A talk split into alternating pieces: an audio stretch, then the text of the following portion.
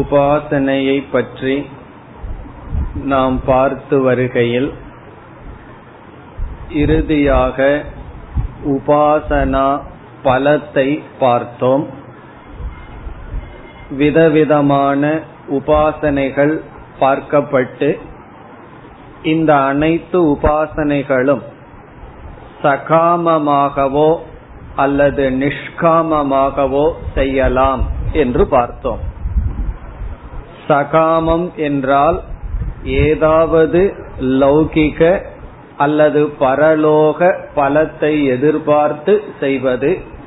நிஷ்காமம் என்பது சித்த சுத்திக்காக மன தூய்மைக்காக எந்த போகமும் வேண்டாம் என்ற பாவனையில் செய்வது. அப்படி சகாம உபாசனையினுடைய பலனை நாம் பார்க்கையில் முதலில் இகலோக ஐஸ்வர்யம் என்று பார்த்தோம். மனம் ஒருமுகப்பாடுடன் அதிக காரியம் ஒருவன் இங்கு செய்ய செய்ய இகலோக பலன் அவனுக்கு நன்கு கிடைக்கும். பிறகு அடுத்ததாக பிரம்மலோக பிராப்தி. இறந்ததற்கு பிறகு மற்ற லோகங்களில் மேலான லோகமான பிரம்மலோகத்திற்கு செல்வான். அங்கு அதிகமான சுகத்தை அனுபவிப்பான். அடுத்ததாக கிரமமுக்தி என்று பார்த்தோம். அங்கு மோட்சத்தை அடைய ஒரு வாய்ப்பு இருக்கின்றது. பிறகு இகலோகத்திலேயே அவனுடைய மனதானது ஒருமுகப்பட்டிருக்கும். சித்த ஏகாகிரதா. பிறகு தேவதா பாவ பிராப்திகி. அந்தந்த தேவதா ரூபமாக ஆகிவிடுதல். இவைகளெல்லாம் சகாம உபாசனையினுடைய பலன்கள் என்று பார்த்தோம். இனி நிஷ்காம உபாசனையினுடைய பலன் நாம் பார்த்தது அதிகாரித்துவ பிராப்திகி. நிஷ்காம உபாசனை செய்தால் நாம் ஞானத்துக்கு தகுதி அடைவோம். வேதாந்தத்தை சிரவணம் செய்யும் பொழுது அந்த சப்தம் நமக்கு அர்த்தத்தை கொடுக்கும் ஞானத்தை கொடுக்கும். அந்த ஞானத்துக்கு தகுதி அடைகின்றோம். எப்படியெல்லாம் தகுதி அடைகின்றோம் என்ற விதத்தில் முதலில் ஏகாகிரதா நமக்கு கிடைக்கும். உபாசனையினுடைய பலனாக நாம் சிரவணம் மனநம் நிதித்தியாசனம் என்ற சாதனைகள் செய்யும் பொழுது முழுமையாக மனது ஈடுபடும். மீண்டும் மீண்டும் நாம் ஒரே கருத்தை பல முறை கேட்க வேண்டியதனுடைய அவசியம் நாம் முழுமையாக கேட்பதில்லை. மனம் சிதறடிக்கப்பட்டு பட்டு கேட்டு வருகின்றோம். அப்படி இல்லாமல் ஒரு முறை ஒரு வாக்கியத்தை கேட்டால் அது மனதில் பதியும் அளவு நமக்கு ஏகாகிரதா கிடைக்கிறது. இரண்டாவதாக மனதினுடைய விஷாலதா மனம் விரிவடைகின்றது. இந்த உபாசனைகள் நம்முடைய மனதை விரிவுபடுத்துகின்றது.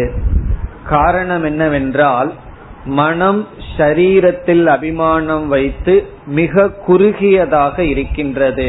உபாசனை சித்தத்தை விஷாலப்படுத்துகின்றது குறிப்பாக வேல்யூ மெடிடேஷன் சில பண்புகள் அவைகளையெல்லாம் தியானிக்கும் பொழுது மனது விரிவடைகின்றது.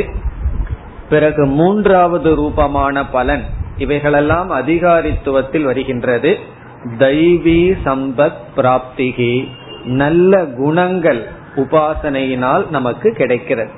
தெய்வீ சம்பத் தெய்வீ சம்பத் என்றால் நல்ல பண்புகள் அமானித்துவம் அதம்பித்துவம் என்றெல்லாம் பகவான் கூறிய பண்புகள் நமக்கு இந்த உபாசனையில் கிடைக்கிறது.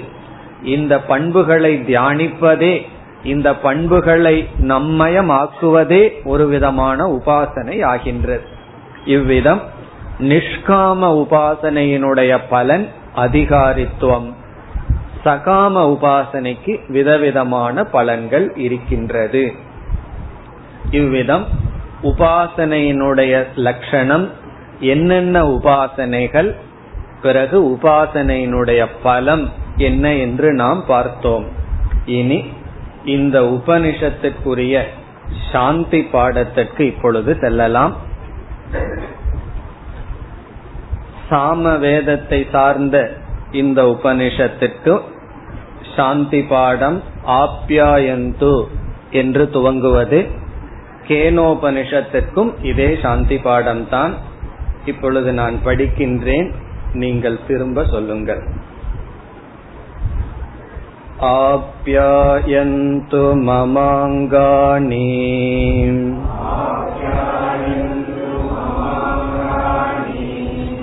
वाक्प्राणश्चक्षुश्रोत्रमतो बलमिन्द्रियाणि च सर्वाणि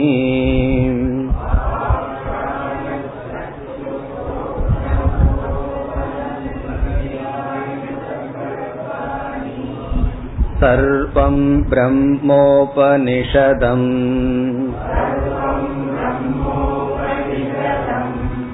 माहं ब्रह्म निराकुर्यां मा मा ब्रह्म निराकरोत्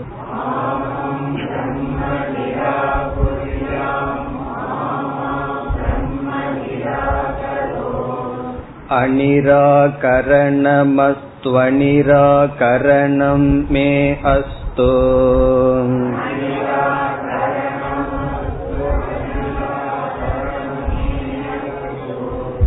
तदात्मनि निरतेय उपनिषत्सु धर्मास्ते मयि सन्तु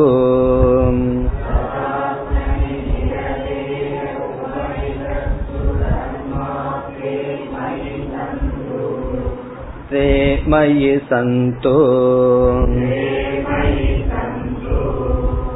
ॐ शान्ति शान्ति शान्तिः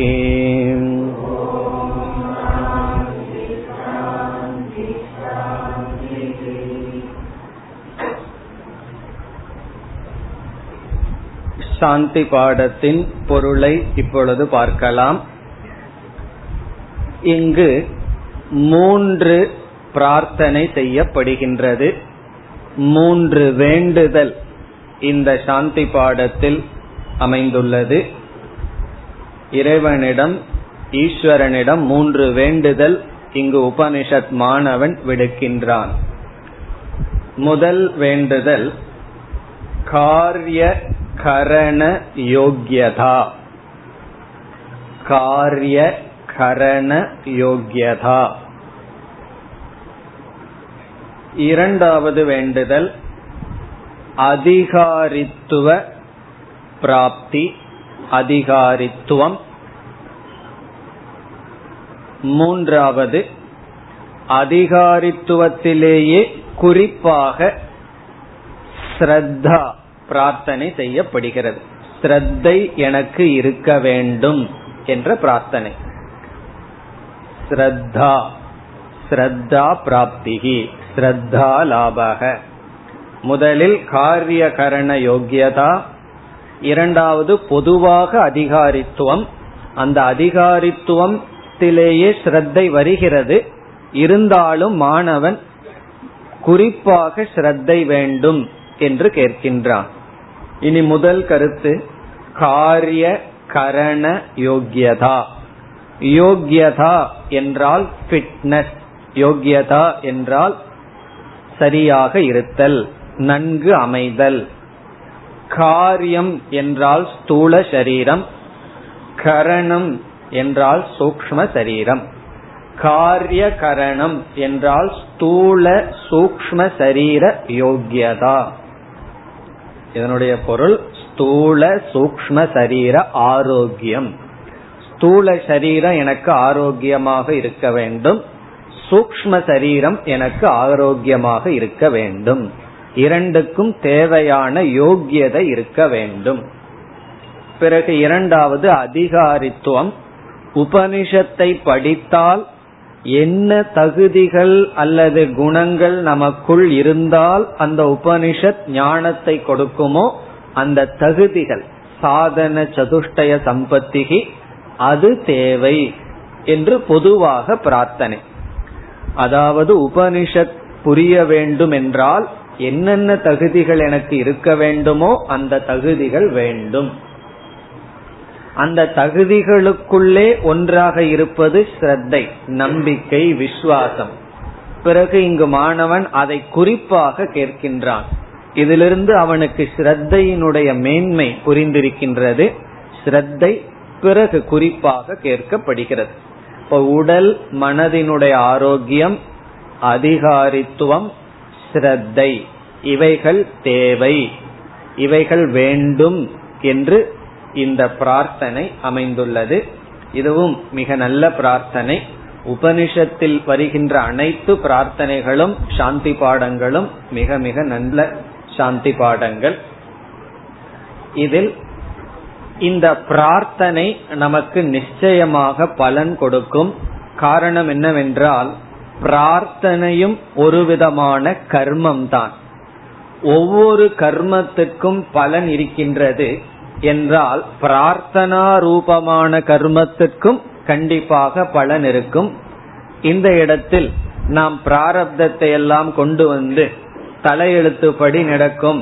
பகவானிடம் பிரார்த்தனை செய்து என்ன பலன் என்றெல்லாம் நினைக்க கூடாது சில பிராரப்தத்தை நீக்குவதற்கும் எப்படி பிராயஷ்சித்த கர்மம் வேதத்தில் சொல்லப்பட்டுள்ளதோ அப்படி பிரார்த்தனையே ஒரு விதமான பிராயஷ்சித்தம் தான் ஆனால் இது காமிய பிராயஷ்சித்தம் அல்ல நிஷ்காமியமான பிராயஷ்சித்தம். நாம் எதற்கு பிரார்த்தனை பண்றோம்?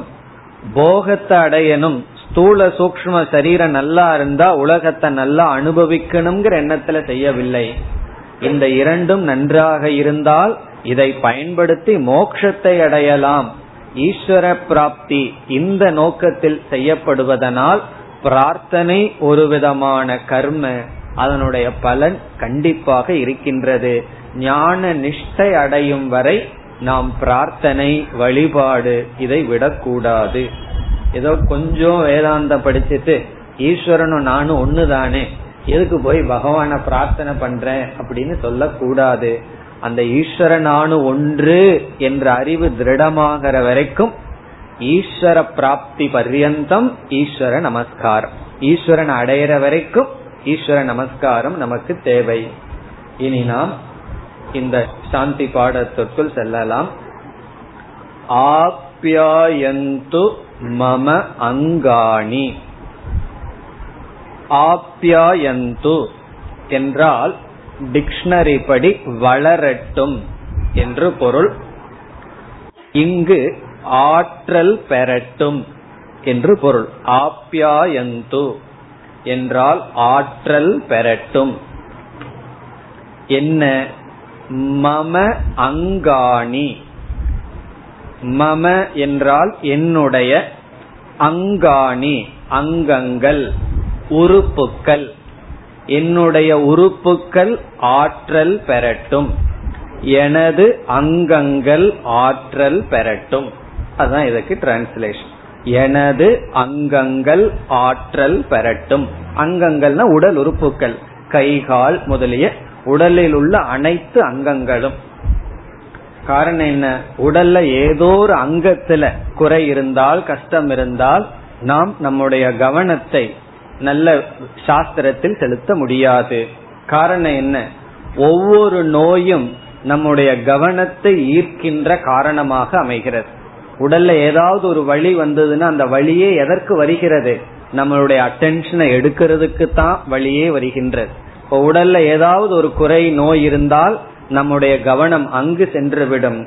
அப்ப சரியான உடல் எது என்றால் அதற்கு உதாரணம் சொல்லுவார்கள் சரியான செப்பல் எது என்றால் எதை நீங்கள் அணிந்தால் அதை நீங்கள் மறந்து விடுகிறீர்களோ அதுதான் சரியான செப்பல். ஒவ்வொரு ஸ்டெப்புக்கும் அந்த செப்பல் உங்களுக்கு ஞாபகப்படுத்துதுன்னு வச்சுக்கோமே. நான் இருக்கிறேன் நான் இருக்கிறேன்னு ஞாபகப்படுத்துதுன்னா அது சரியான ஷூவோ செப்பலோ அல்ல. அதே போல பெஸ்ட் ஹெல்த் என்னன்னா ஹெல்த்த மறக்கிறது தான் பெஸ்ட் பாடி பாடியை நம்ம மறக்கிறது தான் ஆகவே ஆற்றல் பெறட்டும். எனது அங்கங்கள் ஆற்றல் பெறட்டும். பிறகு சில அங்கங்கள் சொல்லப்படுகின்றது இந்திரியங்கள் எல்லாம் சொல்லப்படுகிறது. வாக் பிராணக சக்ஷுகு ஸ்ரோத்ரம். வாக் என்னுடைய வாக் கர்மேந்திரியமான வாக் இந்திரியம். என்னுடைய வாக் பிராணக பிராணசக்தி பிராணன். என்னுடைய வாக் பிராணன் அஞ்சு விதமான பிராணன். சாப்பிட்றதெல்லாம் நல்லா டைஜஸ்ட் ஆகணும். பிராண சக்தி உடம்புல இருக்கணும். அந்த பிராணன் சக்ஷுகு கண் வாக் பிராணக சக்ஷுகு ஸ்ரோத்ரம் காது. காது ரொம்ப முக்கியம். என்ன நம்ம இங்க பயன்படுத்துறதே சப்த பிரமாணம். அது காது கேட்கலன்னு என்ன செய்யறது? கரெக்டா தத்துவமசின்னு சொல்லும் போது மட்டும் கேட்கலன்னா. ஆகவே காதும் ரொம்ப முக்கியம். காது ஸ்ரோத்திரம் அதக என்றால் மேலும் மேலும் பலம். இவைகளினுடைய சக்தி. இவைகள் இவைகளினுடைய சக்தி. ஆப்யாயந்து என்று சேர்த்திக் கொள்ள வேண்டும். அதாவது வாக்கு பிராணன் கண் காது மேலும் அவற்றின் சக்தியும் வளரட்டும். பலம் இவைகளுடைய சக்தி வந்து வளரட்டும். அப்படின்னா தேவையான அளவு இருக்கட்டும். பிறகு சர்வாணிச்ச இந்திரியாணி. இங்க சில இந்திரியங்கள் தான் சொல்லப்பட்டது. ஆகவே மாணவன் கூறுகின்றான் சர்வாணி இந்திரியாணி. எல்லா இந்திரியங்களும். என்ன சேர்த்திக்கணும்? ஆற்றல் பெறட்டும். எல்லா இந்திரியங்களும் அந்த இந்திரியங்களினுடைய சக்தியும் நன்கு இருக்கட்டும். இதுல வந்து உடலும் மனமும் சொல்லப்படுகின்றது காரிய கரணம் ஸ்ரேயஸ் பிரேயஸ்ங்கிறது ரெண்டு லட்சியம் நமக்கு. ரெண்டு லட்சியத்துக்கான பாதைகளும் வேறு வேறுன்னு உபனிஷத் சொல்கிறது. ஸ்ரேயஸ்னு ஒரு லட்சியம் அதாவது மோக்ஷம் நன்மை பிரேயஸ்ங்கிறது இன்பம். லட்சியம் வேறு லட்சியத்துக்கு எடுத்து செல்ற பாதைகளும் வேறு. ஆனால் இந்த ரெண்டு லட்சியத்துக்கும் பயன்படுத்துகின்ற வாகனம் ஆன நம்முடைய சரீரம் ஒன்றுதான். வாகனம் ஒன்று பாதை வேறு லட்சியம் வேறு. இப்ப வந்து நல்லா ஒரு பிலிம் என்ஜாய் பண்ணணும்னு சொன்னா அதற்கு என்ன இருக்கணும்? உடல்ல வலிவு இருக்கணும் உடல் இந்திரியம் எல்லாம் நல்லா இருக்கணும். அதே இது வேதாந்த வகுப்பை நல்லா உட்கார்ந்து கேட்கணும்னா என்ன இருக்கணும்? அதே உடல் ஆற்றல் தேவை. ஆனால் வேதாந்தத்தை கேட்கிற இடம் வேற பிலிம் பாக்குற இடம் வேறு. ஆகவே பாதையும் வேறு லட்சியமும் வேறு. நமக்கு இருக்கிற கரணம் நமக்கு இருக்கிற கருவி உடல். ஆகவே முதலில் அந்த பேசிக் உடல் அதனுடைய ஆரோக்கியம் கேட்கப்படுகிறது. ஆரோக்கியத்தினுடைய பெருமை எல்லாம் எப்ப உணர்வோம்? இருக்கிற வரைக்கும் உணர மாட்டோம். அது எப்ப போகுதோ அப்பதான் ஆரோக்கியத்தினுடைய பெருமையே தெரியும். இப்ப இவ்விதம் ஆப்யாயந்து என்னுடைய அங்கங்கள் வளரட்டும் ஆற்றல் பெறட்டும்.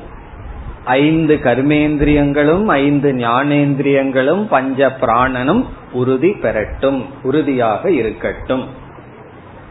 இனி அடுத்த பகுதி. சர்வம் பிரம்மோபனிஷதம்.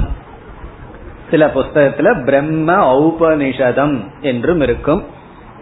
சரியான பாடம் பிரம்ம ஔபனிஷதம் ஆனால் பிரம்மோபனிஷதம் என்றும் கூறப்பட்டு வருகிறது. இங்கு சிஷ்யனானவன் தனக்கு தெரிந்த ஒரு அறிவை இந்த இடத்தில் கூறுகின்றான். என்ன சொல்கின்றான்? சர்வம் பிரம்ம. இங்க இருக்கிற அனைத்தும் பிரம்மந்தான் வகுப்பு வர்றதுக்கு முன்னாடியே இந்த வார்த்தைகளை எல்லாம் நம்ம கேட்டிருக்கோம். சிவமயம். எல்லா இடத்துலயும் பகவான் இருக்கார். இது வேதாந்தம் வந்துதான் கேட்கணும்னு இல்லை. இதற்கு முன்னாடியே பல முறை கேட்டு வச்சிருக்கோம். அதை இங்கு மாணவன் கூறுகின்றான். என்ன? சர்வம் பிரம்ம. எல்லாமே பிரம்மனாக இருக்கின்றது.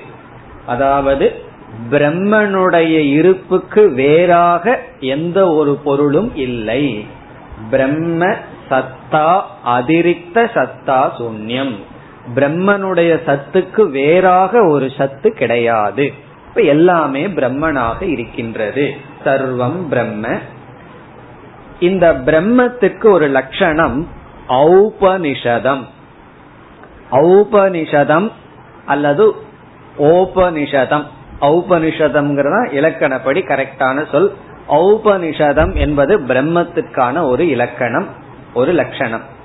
அதனுடைய பொருள் உபனிஷத் மாத்திர கம்யம் உபனிஷத் மாத்திர கம்யம் உபனிஷத்தினால் மட்டும் அடையக்கூடியது. இது பிரம்மத்துக்கு லட்சணம். உபனிஷத் மாத்திரம் என்றால் உபனிஷத்தினால் மட்டும் கம்யம் அடையக்கூடியது. இப்ப பிரம்மத்துக்கு என்ன ஒரு இலக்கணம்? உபனிஷத்தினால் மட்டும் அடையக்கூடியது.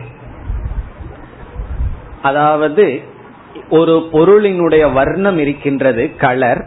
அது வந்து சக்ஷுர் மாத்திர கம்யம். கண்ணினால் மட்டும்தான் அந்த பொருளினுடைய வர்ணத்தை கிரகிக்க முடியும்.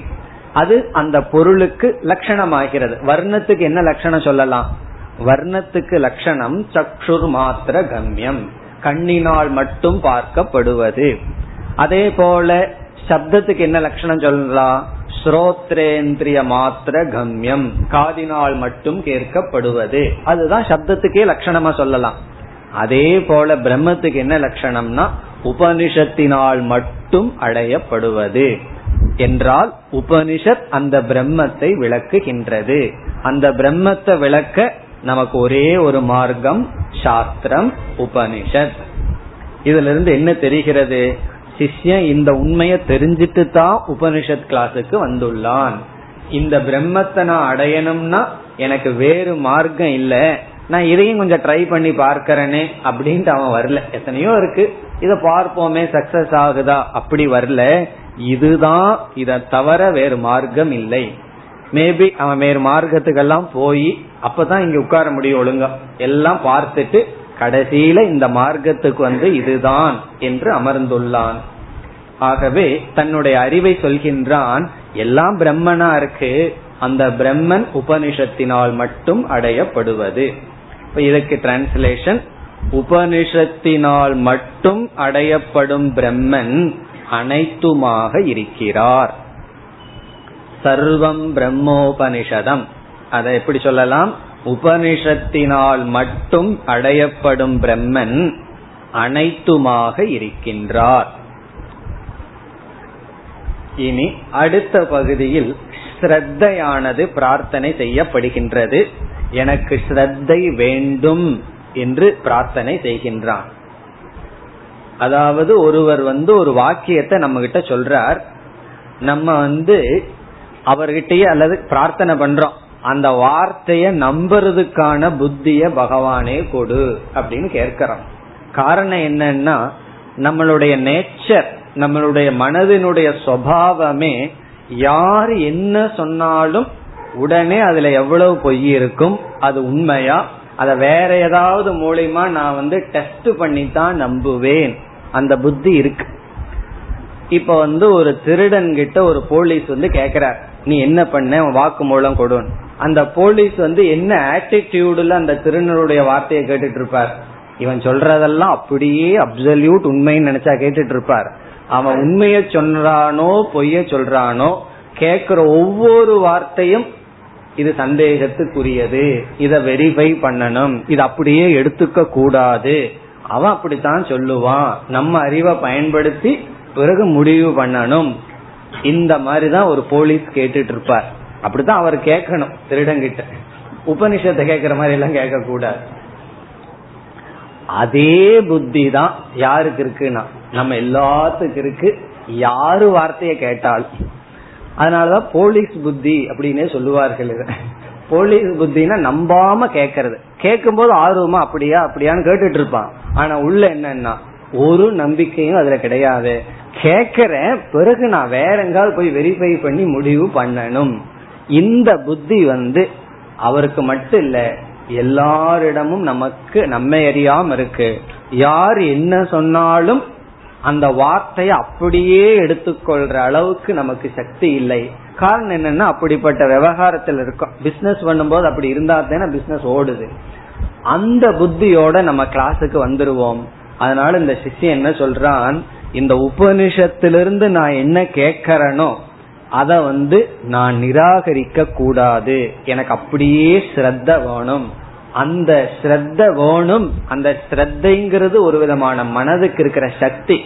ஒருத்தரை வந்து நம்புறதுங்கிறது அவ்வளவு சுலபமா வராது. நம்பினோர் கெடுவதில்லைன்னு சொல்றதெல்லாம் சாதாரண வார்த்தை அல்ல. பல முறை அவர் கெட்டாலும் கடைசியில் அடைய வேண்டியது அவர் அடைவார். அப்படி அந்த நம்பிக்கை வேண்டும் என்று கேட்கின்றான். இதுதான் சாரம். ஆனா அவன் கேட்கின்ற விதம் இவ்விதம் இருக்கின்றது. அவன் எப்படி கேட்கின்றான்? அதாவது ஸ்ரத்தையத்தான் வேணும் கேட்கின்றான். எனக்கு ஸ்ரத்தை தேவை. உபனிஷத்தை நான் கேட்கும் பொழுது அது அப்படியே நான் நம்ப வேண்டும். இத வெரிஃபை பண்றதுக்கு வேற ஒரு இடத்துக்கு போக கூடாது வேற ஒரு டீச்சர்கிட்டயோ வேற ஒரு உபனிஷத்துக்கிட்டயோ அல்லது வேற விதத்திலேயோ போக கூடாது நான் அப்படியே இதை ஏற்றுக்கொள்ள வேண்டும். இதை எப்படி கேட்கின்றான்? மாகம் பிரம்ம நிராகுர்யாம். அகம் நான் பிரம்ம பிரம்மத்தை பரம்பிரம்மத்தை மா நிராகுர்யாம். மா நிராகுர்யாம் என்றால் மறுக்காமல் இருப்பேனாக. நான் பிரம்மத்தை மறுக்காமல் இருப்பேனாக. Let me not negate Brahman நான் பிரம்மத்தை நெகேட் பண்ணாம நீக்காமல் மறுக்காமல் இருப்பேனாக. அகம் பிரம்ம மா நிராகுர்யாம். பிரம்மத்தை நான் நீக்க கூடாது. அதனுடைய அர்த்தம் என்னன்னா பிரம்மத்தினுடைய லட்சணத்தை கேட்கும் போதோ பிரம்மஸ்வரூபத்தை கேட்கும் பொழுதோ என்னுடைய மனது அதை நீக்காமல் இருக்க வேண்டும். பிரம்மத்தை வேண்டாம் போன்னு நான் ஒதுக்க கூடாது. இவன் கேட்கிற விதம் அப்படி இருக்கிறது. ஆனா இவன் கேட்பது ஸ்ரத்தை. இப்ப நான் பிரம்மத்தை நீக்க கூடாது. ஆனா பிரம்மன் என்ன நீக்கிட்டா என்ன பண்றது? நான் பிரம்மத்தினிடம் கோபம் கொள்ளக்கூடாது. பிரம்ம என்ன கோவிச்சுட்டா அதுவும் நடக்க கூடாது அதை கேட்கின்றான்.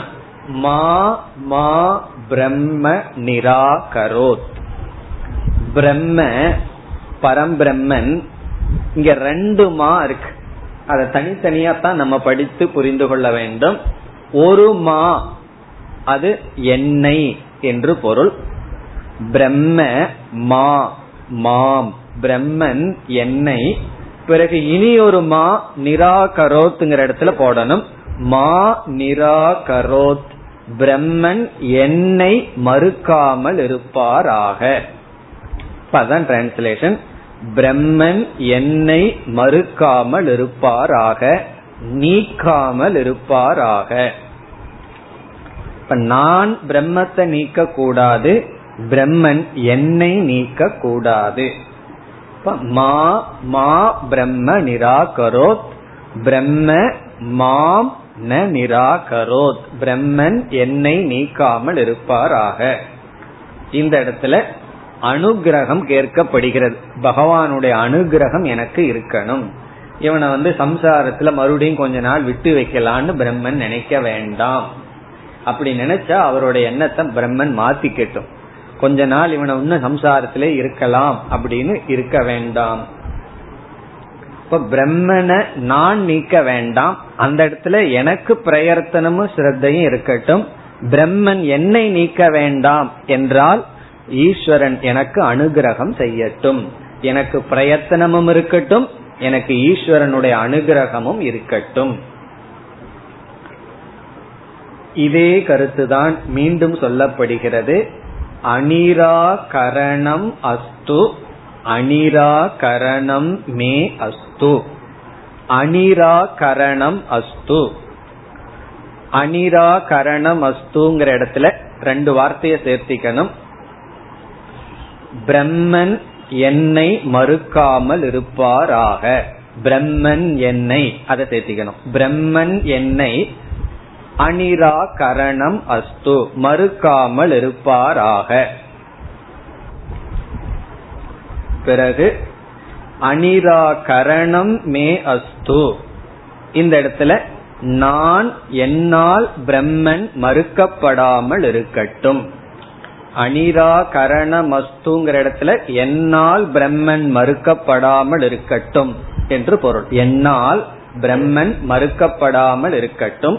அனிராகரணம் மே அஸ்துங்கிற இடத்துல மேங்கிற இடத்துல மாம் என்னைன்னு எடுத்துட்டு என்னை பிரம்மன் மறுக்காமல் இருக்கட்டும். இப்போ அனிராகரணமஸ்து என்னால் பிரம்மன் மறுக்காமல் இருக்கப்படட்டும் என்னை பிரம்மன் மறுக்க வேண்டாம். இந்த பகுதியெல்லாம் ஸ்ரத்தை ஸ்ரத்தாவான் லபதே ஞானம் என்று பகவானும் சொல்லியிருக்கார். ஸ்ரத்தை தான் ஒரு வாக்கியம் ஞானமா அல்லது வெறும் சப்தமான மாத்திர சக்தியே ஸ்ரத்தைக்கு தான் ஒருவர் வந்து ஒரு இன்ஃபர்மேஷன் சொல்றார். அது வெறும் இன்ஃபர்மேஷனா அல்லது அது ஒரு ஞானமா? அது எதனுடைய அடிப்படையில? ஸ்ரத்தையினுடைய அடிப்படை நான் வந்து ஒருவரிடம் கேட்கிறேன் இந்த ட்ரெயின் எத்தனை மணிக்கு ஸ்டேஷன்ல இருந்து போகுதுன்னு சொல்லி. அவர் வந்து என்னிடம் அடிக்கடி போய் சொல்லி விளையாடுபவர். சிரிச்சிட்டு ஒரு டைமிங் சொல்றார். ஒரு மாதிரி சிரிச்சிட்டு அது ஒரு கல்ல சிரிப்போட டைமிங் சொல்றார் அந்த டைமிங் வந்து சரியான டைமிங் தான். ஆனா நான் நம்புவேனா? பிறகு அந்த வார்த்தை எனக்கு ஞானம் இல்லை. எப்படி ஞானம் இல்லைன்னா அதை நம்பி நான் கண்டிப்பா போக மாட்டேன். மீண்டும் அறிவுக்காக முயற்சி பண்ணுவேன். நம்ம எப்ப அறிவுக்காக முயற்சி பண்ண மாட்டோம்? அறிவை அடைஞ்சதுக்கு அப்புறம் முயற்சி பண்ண மாட்டோம். அறிவையே அடைஞ்சிருக்கோம். சரியா இருக்கு. இருந்தாலும் அதுல நம்பிக்கை இல்லைன்னா மீண்டும் அதே முயற்சியில தான் இருப்போம். வேற யாருகிட்டயாவது கேட்டுட்டு இருப்போம். டைமிங் சரியா? இதுல இருந்து என்ன தெரியுது? சரியான அறிவா தப்பான அறிவாங்கிறது கிடையாது.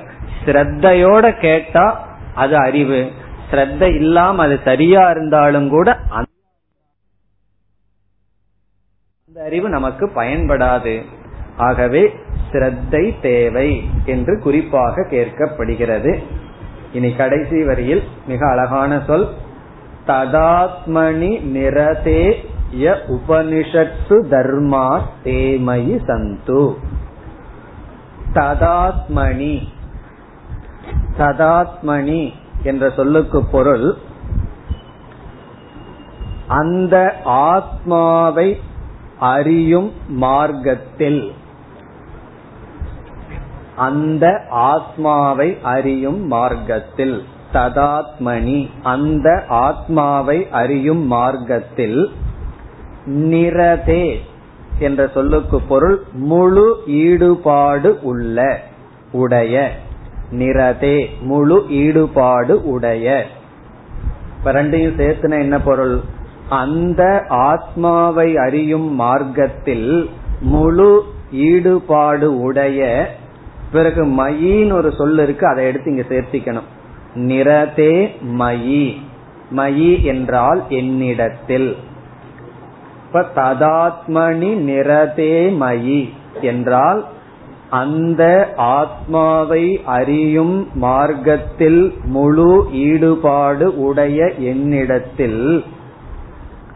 உபனிஷத்து உபனிஷத்துக்களில் அப்படிப்பட்ட என்னிடத்தில் உபனிஷத்து உபனிஷத்துக்களில் ஏ தர்மாகா உபனிஷத்துக்களில் கூறப்பட்டுள்ள தகுதிகள் எவையோ? தர்மாகா என்றால் தகுதிகள். ஏ எவைகளோ? எவைகள் உள்ளனவோ? உபனிஷத்து உக்தாகா அப்படிங்கறத சேர்த்திக்கணும். உபனிஷத்துக்களில் கூறப்பட்டுள்ள இப்படிப்பட்ட என்னிடத்தில் உபனிஷத்துக்களில் கூறப்பட்டுள்ள ஏ எந்தெந்த தர்மாகா தகுதிகள் உண்டோ தே அவைகள் அந்த குணங்கள் தகுதிகள் மீண்டும் மயிங்கிற வார்த்தையை சேர்த்திக்கணும். மயி சந்தோ. என்னிடத்தில் இருக்கட்டும். அப்படிப்பட்ட என்னிடத்தில் இருக்கட்டும். அப்ப முழுமையா பார்த்த என்ன பொருள்? அந்த ஆத்மாவை அறியும் மார்க்கத்தில் முழு ஈடுபாடு உடைய என்னிடத்தில் உபனிஷத்துக்களில் கூறப்பட்டுள்ள தகுதிகள் எவைகளோ அவைகள் என்னிடத்தில் இருக்கட்டும். இப்படிப்பட்ட என்னிடத்தில் நான் சாதாரணமான ஆள் அல்ல எங்கேயோ போயிட்டு இருப்பவன் அல்ல. இந்த உபனிஷத்துக்குள்ள வந்திருக்கேன். ஆத்மாவை அறிகின்ற மார்க்கத்துல என்ன நான் முழுமைய ஒப்படைத்து விட்டேன். அப்படிப்பட்ட என்னிடத்தில் உபனிஷத்துக்களில் என்னென்ன தகுதிகள் எல்லாம் கூறியிருக்கின்றதோ சாந்தோ தாந்தோ உபரத ஸ்திதிக்ஷுகு என்றெல்லாம் இந்த சாதன சதுர்த்த சம்பத்தி எல்லாம் உபனிஷத்திலிருந்து நாம பொறுக்கி எடுத்தது. அப்படி என்னென்ன தர்மங்கள் கூறியிருக்கின்றனவோ அவைகள் என்னிடத்தில் இருக்கட்டும். பிறகு ஒரு முறை சொன்னா போதாது. தே மயி சந்தோ. செகண்ட் டைம் அவைகள் என்னிடத்தில் இருக்கட்டும். உபனிஷத்தில் கூறியுள்ள தர்மங்கள் என்னிடத்தில் இருக்கட்டும். இதுக்கு மேல வேற எப்படி பிரார்த்தனை பண்ண முடியும்? இதுதான் பெஸ்ட் பிரார்த்தனை. எவ்வளவோ பிரார்த்தனை பண்ணிட்டு இருக்கோம். உள்ளதுக்குள்ளேயே உயர்ந்த பிரார்த்தனை என்ன? உபனிஷத்துல என்னென்ன நல்ல குணங்கள் எல்லாம் அதிகாரித்துவமாக என்னென்னலாம் சொல்லப்பட்டிருக்கோ அது என்னிடத்தில் இருக்கட்டும். இந்த இடத்துலயும் மாணவன் வந்து நான் ஒரு முயற்சியும் இல்லாம சும்மா அது என்னிடத்துல வரட்டுன்னு நான் கேட்கல. இந்த உண்மையை அறிவதற்கு நான் முழுமையாக ஈடுபட்டுள்ளேன். அப்படி உன்னை கொடுத்து தானே உன்னை வாங்க முடியும். என்னையே நான் ஒப்படைத்துள்ளேன். அப்படிப்பட்ட என்னிடத்தில் உபனிஷத்தில் கூறியுள்ள தர்மங்கள் எல்லாம் இருக்கட்டும் என்று கூறி மூன்று சாந்தி மூன்று விதத்திலும் நமக்கு பிரதிபந்தம் வரக்கூடாது. ஆத்தியாத்மிக ஆதி பௌதிக ஆதி தெய்வீகம் நம்மிடத்திலிருந்தோ நம்ம சுற்றிலிருந்தோ இயற்கையிலிருந்தோ எந்த தடையும் நமக்கு வரக்கூடாது என்று சாந்தி பாடம். இதோடு சாந்தி பாடம் முடிவடைகிறது. இனி நாம் முன் கூறியபடி முதல் ஐந்து அத்தியாயத்தினுடைய சாராம்சத்தை தான் பார்க்க போகின்றோம். பிறகு ஆறாவது ஏழாவது எட்டாவது அத்தியாயத்தை நாம் ஒவ்வொரு மந்திரமாக பார்க்க இருக்கின்றோம். அதில் இப்பொழுது முதல் அத்தியாயம் முதல் பகுதிக்கு செல்வதற்கு முன் சங்கரர் மிக சிறிய முகவுரை எழுதி இருக்கின்றார். அந்த முகவுரையினுடைய சாரத்தை பார்த்துவிட்டு பிறகு உபனிஷத்திற்குள் செல்லலாம். சங்கரர் ஒவ்வொரு உபனிஷத்துக்கும் மிக சிறிய முகவரை எழுதுவார். எப்படி நம்ம ஒவ்வொரு உபனிஷத்துக்கும் ஒரு விதமா முகவரை பார்க்கிறது போல அப்படி இங்கு மிக சிறிய முகவரை உள்ளது. அதனுடைய மைய கருத்தை மட்டும் பார்த்துவிட்டு செல்லலாம். இங்கு எப்படி முகவரையை ஆரம்பிக்கின்றார்? இப்பொழுது சாந்தோக்கிய உபனிஷத் துவங்குகிறது. இந்த உபனிஷத்துக்கு நான் சம்பந்தம் முதலில் கொடுக்கின்றேன். அப்படி துவங்குகிறார். இப்ப சாந்தோக்கிய உபனிஷத் ஆரம்பிச்சாச்சு. இதை நான் வந்து மிக சுருக்கமாக விளக்கம் எழுத போகின்றேன். அதற்கு நான் சம்பந்தம் கொடுக்கின்றேன். என்ன சம்பந்தம் என்றால் கர்மகாண்டம் முடிஞ்சு ஞான காண்டம் இப்ப ஆரம்பிக்கின்றது. அதற்கு என்ன சம்பந்தம் சொல்றார் என்றால் இந்த கர்மகாண்டத்திலேயே கர்மகாண்டத்துல எத்தனையோ கர்மங்கள் சாதனமாக சொல்லப்பட்டிருக்கிறது. அந்த சாதனைகளினாலேயே ஒருவன் மேலான புருஷார்த்தத்தை அடைய முடியாது. ஆகவே ஞான காண்டம் ஆரம்பிக்கின்றது. இந்த கர்மகாண்டத்துல எத்தனையோ கர்மங்கள் எல்லாம் சொல்லப்பட்டிருக்கு. இந்த கர்மங்களை மட்டும் பின்பற்றுவதனால் ஒருவன் மேலான முக்கியமான புருஷார்த்தத்தை அதாவது மோட்சத்தை அடைய முடியாது. பிறகு இந்த கர்மத்தினால என்ன பலன் என்றால் கர்மத்தை காமியமாக செய்தால் நாம் சொர்க்கலோகத்திற்கு செல்லலாம். பிறகு உபாசனையோட கொஞ்சம் கலந்து செய்தால் பிரம்ம லோகத்துக்கு செல்லலாம். பிறகு இனி ஒன்னு சொல்றார் செய்யாமையே இருந்துட்டான். சாஸ்திரத்துல சொல்ற ஒரு கருமத்தையும் நான் செய்யாம இருந்தால் என்னன்னா அதோகதி அப்படின்னு சொல்றார். ஒன்னா ஊர்துவகதி அல்லது அதோகதி. இப்படி விதவிதமான கதிகள் தான் கர்மத்தினால நமக்கு கிடைக்குமே தவிர கதியே இல்லாத எல்லா கதியும் கடந்து நின்ற மோக்ஷங்கிறது நமக்கு கிடைக்காது. பிறகு ஒரு சந்தேகத்தை சங்கரர் எடுக்கின்றார். இந்த கர்மத்தை முடிச்சிட்டு ஏன் ஞானத்துக்கு போகணும்? இந்த கர்மத்தோடயே ஞானத்துக்கு போலாமே. காரணம் என்ன? ஒன்ன நம்ம தொடர்ந்து செய்துட்டே வந்தோம்னா அதை விடுறதுக்கு சுலபமா மனசு வராது. ஆகவே கர்மமும் இருக்கட்டும். என்னென்ன கர்மம் எல்லாம் பண்ணிட்டு இருந்தோமோ அதுவும் இருக்கட்டும். வேதாந்த விசாரமும் சேர்ந்து இருக்கட்டுமே என்றால் பிறகு பதில் சொல்றார் கர்மம் வந்து யாரிடத்துல அவித்யை அவித்யா காரியமான மோகம் கர்த்திருவம் போக்திருத்துவம் அவர்களுக்கு இருக்கோ அவர்களுக்கு தான் கர்மம். ஓரளவு சித்த சுத்தி அடைஞ்சவங்களுக்கு கர்மம் அல்ல அவர்களுக்கு ஞானம். ஆகவே கர்மகாண்டத்தினுடைய அதிகாரி வேற ஞான காண்டத்தினுடைய அதிகாரி வேறை. இவர்களுக்கு என்ன என்றால் கர்மத்தை விட்டு விசாரம் மார்க்கம் அவர்களுக்கு கர்மம் மார்க்கம் என்று சொல்லி கர்ம காண்டத்துக்கும் ஞான காண்டத்துக்குள்ள சம்பந்தம் என்னன்னா ஞான காண்டத்தை நம்ம ஆரம்பிக்கிறதுக்கு காரணம் கர்ம காண்டத்திலேயே நம்முடைய புருஷார்த்தத்துவம் லட்சியம் பூர்த்தி அடையவில்லை. ஆகவே ஞான காண்டத்துக்கு வருகின்றோம். பிறகு அடுத்த கருத்து சங்கரர் கூறுவது உபாசனைக்கும் ஞானத்துக்கும் உள்ள ஒற்றுமை வேற்றுமையை கூறுகிறார்.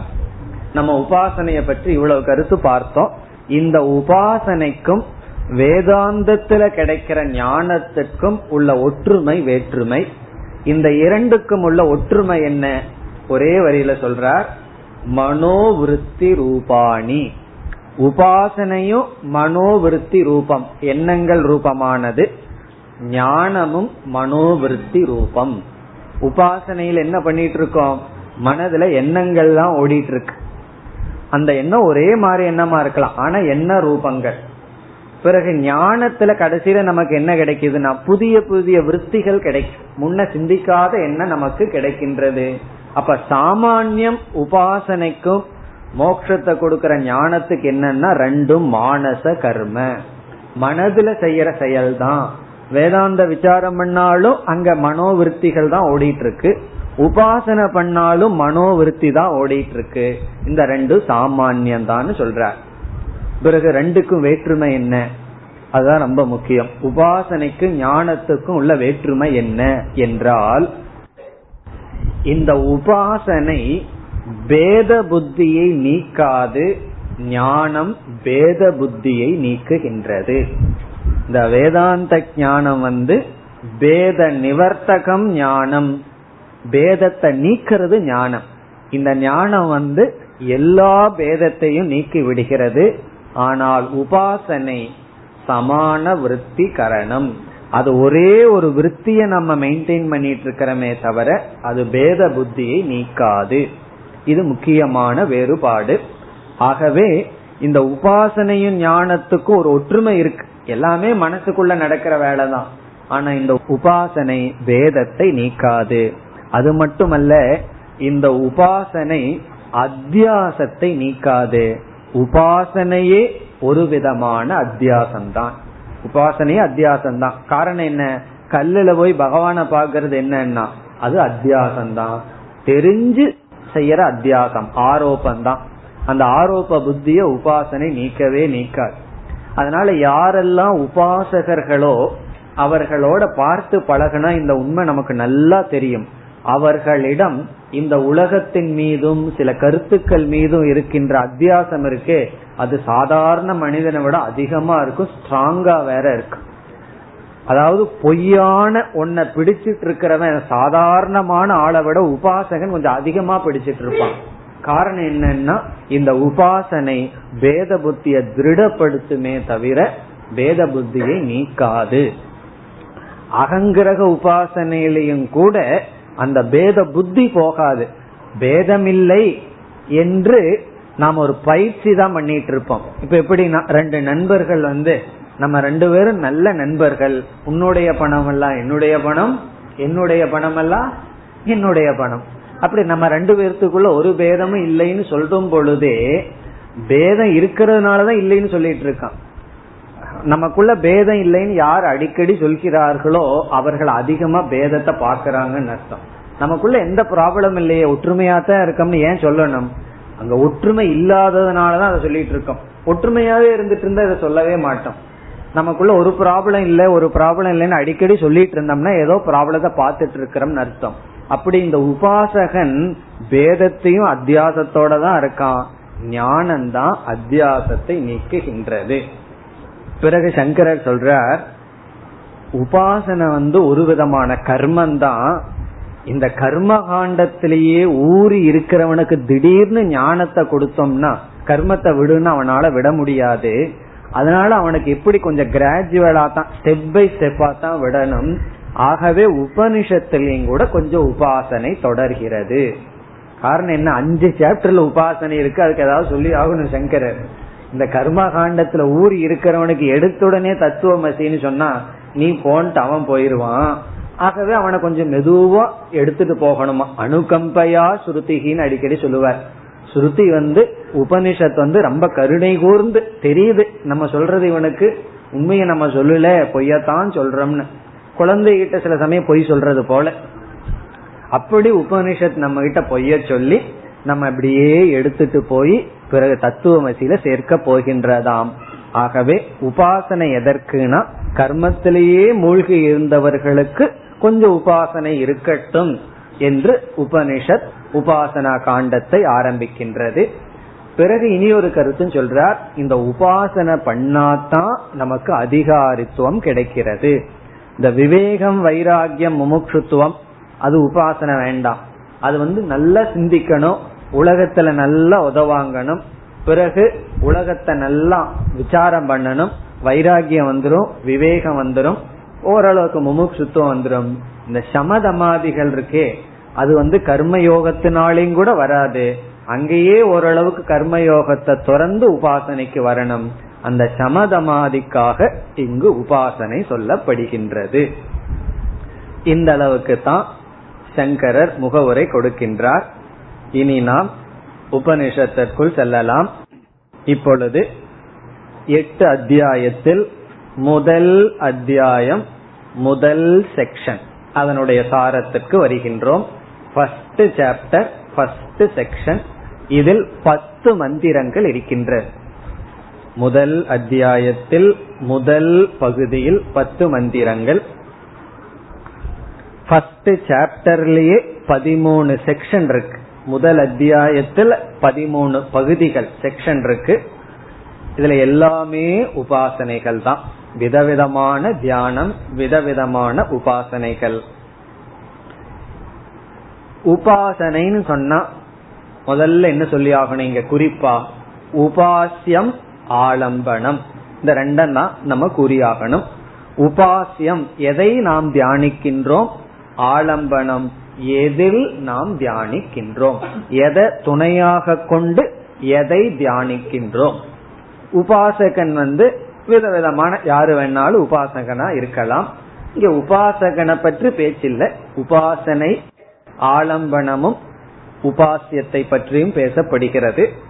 இந்த முதல் சாப்டர்ல இப்ப முதல் செக்ஷன்ல இருக்கும். இனிமேல் சாப்டர்ங்கிறத நான் சொல்ல மாட்டேன். ஏன்னா ஃபர்ஸ்ட் சாப்டர்ல தான் இருக்கும். ஃபர்ஸ்ட் செக்ஷன் பதிமூணு செக்ஷன்ல ஃபர்ஸ்ட் செக்ஷன்ல உபாசியம் என்ன என்றால் இயற்கையில் இருக்கின்ற விதவிதமான தத்துவங்கள். அத தேவதா அப்படின்னு டெக்னிக்கலா சொல்றது. ஆனால் விதவிதமான தத்துவங்கள் நியதிகள் லா ஆர்டர் விதவிதமான தத்துவங்கள் அது உபாசியம் இனி ஆலம்பனம் என்ன? என்று நாம் இப்பொழுது பார்க்க வேண்டும். இங்கு ஆலம்பனமாக இருப்பது சாமவேதத்தில் உள்ள ஒரு அங்கம். இப்ப சாம மந்திரம் இருக்கு. சாம வேதங்கிறது சப்த ரூபமானது.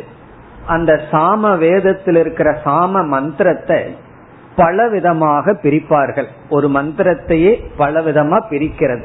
அந்த டிவிஷனுக்கு சமஸ்கிருதத்தில் பக்தி என்று சொல்லப்படுகிறது. இது நாம பகவான் கிட்ட பண்ற பக்தி அல்ல. இங்க பக்தி என்றால் பஜ் டு டிவைட் டிவிஷன் பாஞ்ச பக்திகம் சாப்த பக்திகம் என்று சாம மந்திரத்தை ஐந்து பகுதியாக பிரிப்பார்கள். பிறகு ஏழு பகுதியாக பிரிப்பார்கள். அந்த டிவிஷன் எல்லாம் பிறகு வரப்போகிறது நாம் பார்க்கலாம். அதாவது சாம மந்திரம் பிரிக்கப்படுகிறது. அஞ்சு பகுதி ஏழு பகுதி. அஞ்சு பகுதியா பிரிச்சா பாஞ்ச பக்திகம் ஏழு பகுதியா பிரிச்சா சாப்த பக்திகம் என்ற பிரிவு வருகின்றது அதில் ஒரு பகுதிக்கு பெயர் உத்கீதக என்பது அந்த அஞ்சுல ஒரு பார்ட் ஒரு டிவிஷன் ஒரு பகுதிக்கு பேரு உத்கீதக. உ இத் கீதக கடைசி வந்து ரெண்டாவது தான் மூணாவது தா உ இத் கீ. மூணாவது கா ரெண்டாவது தா உத்கீதக. இந்த உத்கீதம்ங்கிறது சாம மந்திரத்துல சாம வேதத்தில் இருக்கிற சாம மந்திரத்தில் இருக்கின்ற ஒரு பகுதி. இந்த உத்கீதத்திலேயே முக்கியமான அங்கம் என்ன என்றால் ஓங்காரம் முக்கியமான அங்கம். எதுல? உத்கீதத்துல. இப்ப உத்கீதம்னா என்ன என்றால் சாம மந்திரம் அஞ்சாவோ ஏழாவோ பிரிக்கப்படுது. அதுல ஒரு டிவிஷனுக்கு பேர் உத்கீதக. அந்த உத்கீதத்துல முக்கியமான அங்கம் அச்சாணிய போல் இருக்கிறது ஓங்காரம். ஆகவே இந்த ஓங்காரத்துக்கே உத்கீதம் என்று ஒரு பெயர். ஆகவே உத்கீதக இஸ் ஈக்வல் டு ஓங்காரக. ஆனால் எப்ப ஓங்காரத்தை உத்கீதம்னு சொல்லணும் என்றால் சாமவேதத்தில் இருக்கிற ஓங்காரத்துக்கு தான் உத்கீதம்னு பேர். எல்லா ஓங்காரத்துக்கும் உத்கீதம்னு பெயர் கிடையாது. ஆகவே சாமவேதத்தில் சாம மந்திரத்தில் ஒரு பகுதியாக வருகின்ற ஓங்காரத்துக்கு உத்கீதம் என்று பெயர். இதெல்லாம் எதற்குனா இந்த உத்கீதமான ஓங்காரம் ஆலம்பனம் ஆகிறது இப்ப ஆலம்பனம் என்னன்னா இந்த ஓங்காரம் ஆலம்பனம். இந்த இடத்திலையும் ஓங்காரத்தினுடைய அர்த்தம் அல்ல சங்கரர் சொல்றார் ஓங்கார சப்தக. இந்த ஓங்கிற சப்தம் ஆலம்பனம் ஆகிறது. அதுதான் ஆலம்பனம். அந்த சப்தத்துல சில தத்துவங்களை எல்லாம் நாம் தியானிக்க வேண்டும். இந்த உபாசனைய கேக்கிறதுக்கே பொறுமை வேணும். நீ செய்யறதுக்கு அதை விட பொறுமை வேணும். ஏன் ஓங்காரத்தை ஆலம்பனமா வச்சிருக்கோம் என்றால் வேதம் படிச்சிட்டு இருக்கிறவங்களுக்கு பார்த்தோம்னா அவங்க மனதுல பூரா சப்தமா இருக்கும் எதில் நம்ம அதிக நேரம் செஞ்சிட்டு இருக்கிறோமோ மனசுல அதுதான் ஓடிட்டு இருக்கும் இந்த கம்ப்யூட்டர்ல வேலை செஞ்சிட்டு இருக்கிறவங்களுக்கு தூக்கத்துல என்ன ஓடிட்டு இருக்கும் அங்க கம்ப்யூட்டர் தான் உள்ள ஓடிட்டு இருக்கும் அப்படி காலையிலிருந்து சாயந்தரத்து வரைக்கும் எதோட டீல் பண்ணிட்டு இருக்கிறோமோ அதுதான் மனசுல ஓடிட்டே இருக்கும். அன்கான்சியஸாவும் கான்சியஸாவும் வேதம் படிக்கிறவங்க சப்தத்திலேயே இருக்கிறார்கள். அப்போ அவர்களுக்கு எது சுலபமா மனசுல இருக்கும்? சப்தம் தான் மனசுல இருக்கு. காரணம் என்ன? சப்தத்தை சொல்லி சொல்லிட்டு இருப்பார்கள் அப்ப சப்தத்தை பிடிக்கிறது ஈஸி சப்தம் தான் மனசுல இருக்கும். அந்த சப்தத்துல அவர்கள் வந்து ஏதாவது ஒரு தத்துவத்தை தியானிக்க வேண்டும். காரணம் என்னன்னா ஆலம்பனம் ரொம்ப சுலபமா இருக்கணும். ஆலம்பனத்துக்கே கஷ்டப்பட்டு இருக்க கூடாது. அப்படி இங்க ஆலம்பனம் என்னன்னா ஓங்காரம். எப்படிப்பட்ட ஓங்காரம்? சாமவேதத்தில் இருக்கிற ஓங்காரத்துக்கு உத்கீதம்னு பேரு. ஆகவே உத்கீதம்ங்கிற ஓங்காரம் ஆலம்பனம். இங்க சங்கரர் சொல்றார் பகவான் ஈஸ்வரனுக்கு எத்தனையோ பேர் இருக்கு. அதுல மிக மிக நல்ல பேர் என்ன?